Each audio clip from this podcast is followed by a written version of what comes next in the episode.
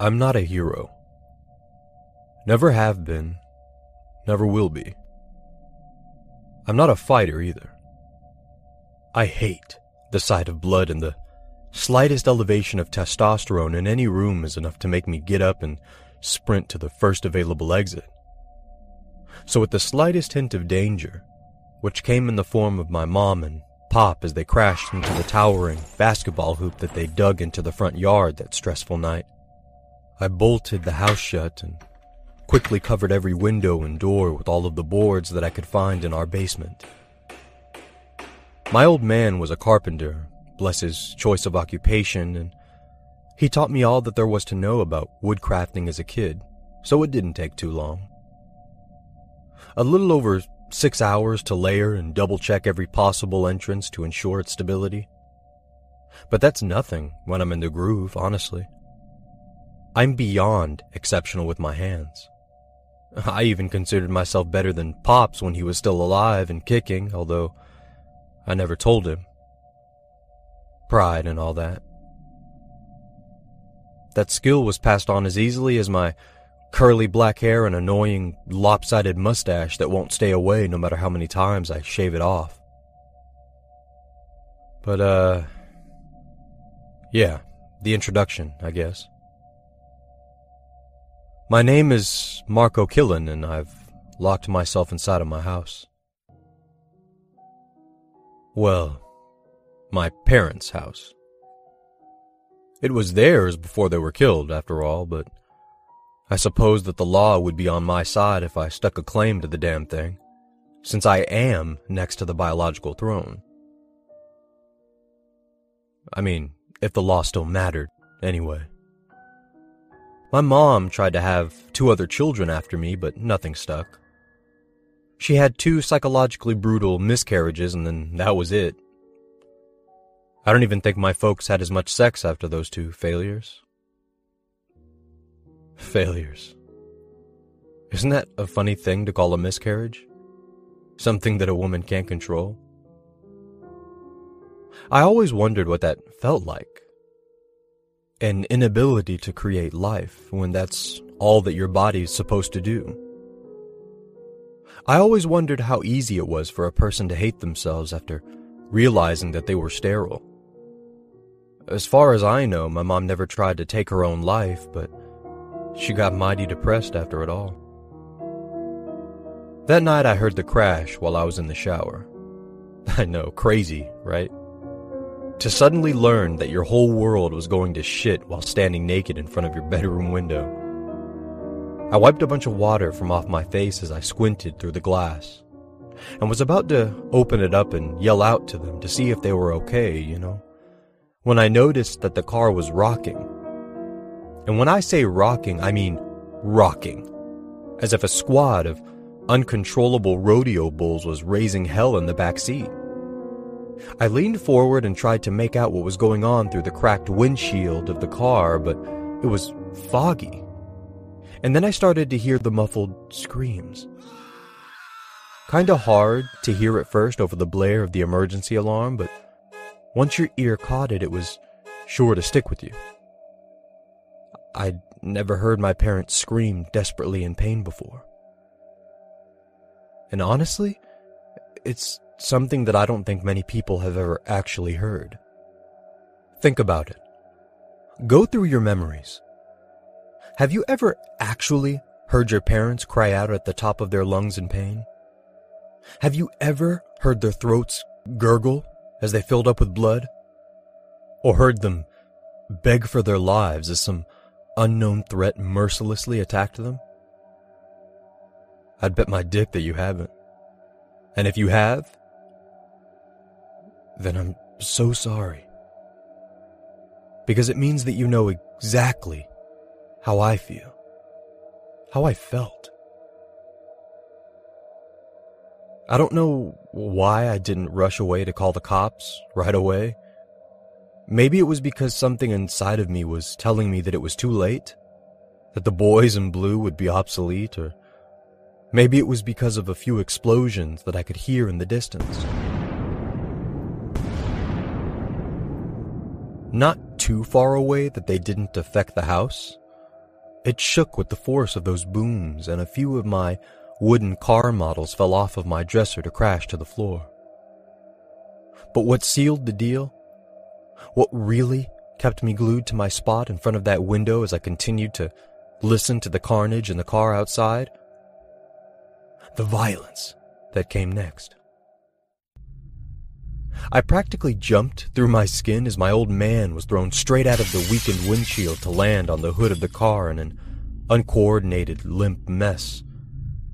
He didn't move an inch as someone who I'd never seen before hastily crawled out of the vehicle and started to smash his head in with their hands. It was a young dude with one of those punk rock mohawks and a tight leather jacket and a pair of embarrassingly tight jeans.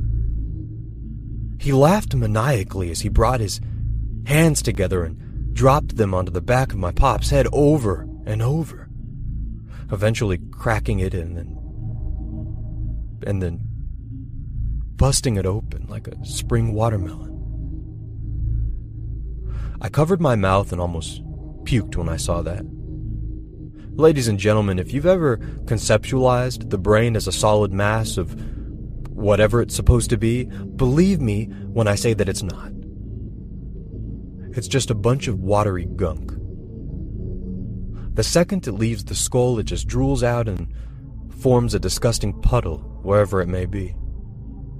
There's really nothing interesting about how your brain looks outside of your head. Take it from an eyewitness. So there was my definitely deceased old man, whose brain gunk was being scooped up by that crazy punk rock bastard with his bare hands. He started to smear the stuff all over his chest, neck, and face as if he was coating himself in the innards of his enemy after a well fought battle. Except that there was no battle. And the look in his mascara painted eyes told me that he didn't give any fucks about that. Battle or no battle, he was fucking someone up. I watched him giggle stupidly to himself as he kept on covering every bare patch of skin with my pop's noggin juice. And then I noticed something weird. He turned his head to look back inside of the car through the hole in the windshield, and I noticed a collection of giant pimples or boils or, or whatever. They they were throbbing on his neck and were filled with a goo that looked like I shit you not, it looked exactly like honey. Those things looked like they were gonna pop at any second. I'd never seen that before. But then, that was when my mom joined Pops on the hood of the car. She was crying hysterically as she, with a speed that I'd never seen out of her, tried to crawl out of the windshield, most likely to try and dash away to the front door of the house. But something was holding her back. Something was trying to pull her back in as she grabbed onto both sides of the jagged glass and screamed out in pain as she tried to yank herself out. She didn't even care about the punk rock dude whose arms just went limp and hung at his side. He stopped moving and just watched her struggle. His back was to me as he did, but I I remember picturing an evil smile on his face as he observed her, like some sick hunter watching an injured baby bear trying to escape its trap. Mom, to her credit, was strong enough, or at least desperate enough, to eventually manage to pull herself out of the vehicle, bit by bit, as whatever was holding her back was seemingly losing its strength. After her torso came through the windshield, that punk rock fucker started to clap. He stomped one of his feet onto the hood and clapped loudly, cheering her on.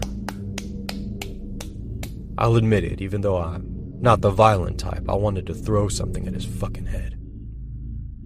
My mom was wearing a simple cotton dress. I can only guess that the two of them went out on a date while I relaxed at home. And as more and more of her body escaped the car, she revealed darker and darker shades of blood on it. Once her pelvis went through it, she looked like she dipped her lower body into a pool of blood. She was all slick and wet, and her dress was nearly brown at that point. Brown. The concentration of blood on her lower half was so heavy that it had changed color. I was hoping that she'd make it, of course. And then I hoped that she was able to trip that punk rock dick and make him fall to the ground neck first. And then I'd rush downstairs and open the front door and tell her that everything was going to be okay as we both went to the kitchen to call the police. In those few moments as I watched her exit the cabin of the car, that's all that I fantasized about. But that's not the kind of story you're hearing today, kiddos. As she pulled the last bit of her body out of the cabin of the car, two other people came with her. A man and a woman humming in pleasure, greedily attached to her legs. Or her. her thighs. She didn't have anything left past her knees. Her two guests were so busy trying to chew straight through her plump thighs that they didn't even care that the glass from the broken windshield scratched at their faces as they passed through it with her. The man, an older gentleman with a lousy brown bowl cut, had his eye caught on a stray piece of broken glass and it popped and was dragged out of his eye socket as he was dragged along. Mom started to bawl her eyes out as she collapsed onto the hood and covered the back of her head with both of her hands. Her whole body rocked with her dry sobs. It was as if she'd given up, you know, as if the pain was too much as if she had nothing left to give. The punk rock dude was happy to see that. I'd like to think that maybe he was impressed as she'd managed to claw her way out of the car with those two parasites nibbling on her limbs. Or maybe he was just a sick fuck who didn't give a shit about anything around him anymore. Who the fuck bashed someone's skull in with their hands or tried to eat someone's legs. Who? It's only too bad that what I saw that night wouldn't even be the worst of it. I had no idea how lost the whole world was going to be as I stood naked in front of that window. The punk rockers calmly as if he was grabbing a box of cereal from off the shelf at his local grocery store. Unzipped his fly and pissed all over my mom. He didn't laugh as he did it, only leaned back and sighed out in relief as he stared at the sky. And then, after stuffing his cock back into his pants, he raised one of his boot covered feet and stomped her head in. I didn't stand around to watch that. I couldn't. By that time, I turned around to run down to the basement. Like I said before, it took me six hours to barricade the whole house. Still can't tell you why I. why I rushed down to do that first before anything else. I could have just called the police and locked the doors, but. I guess I just couldn't get over the nagging feeling that I was going to die if I didn't. Of course, it didn't help that I could still hear my parents begging for their lives even after they were long dead and gone.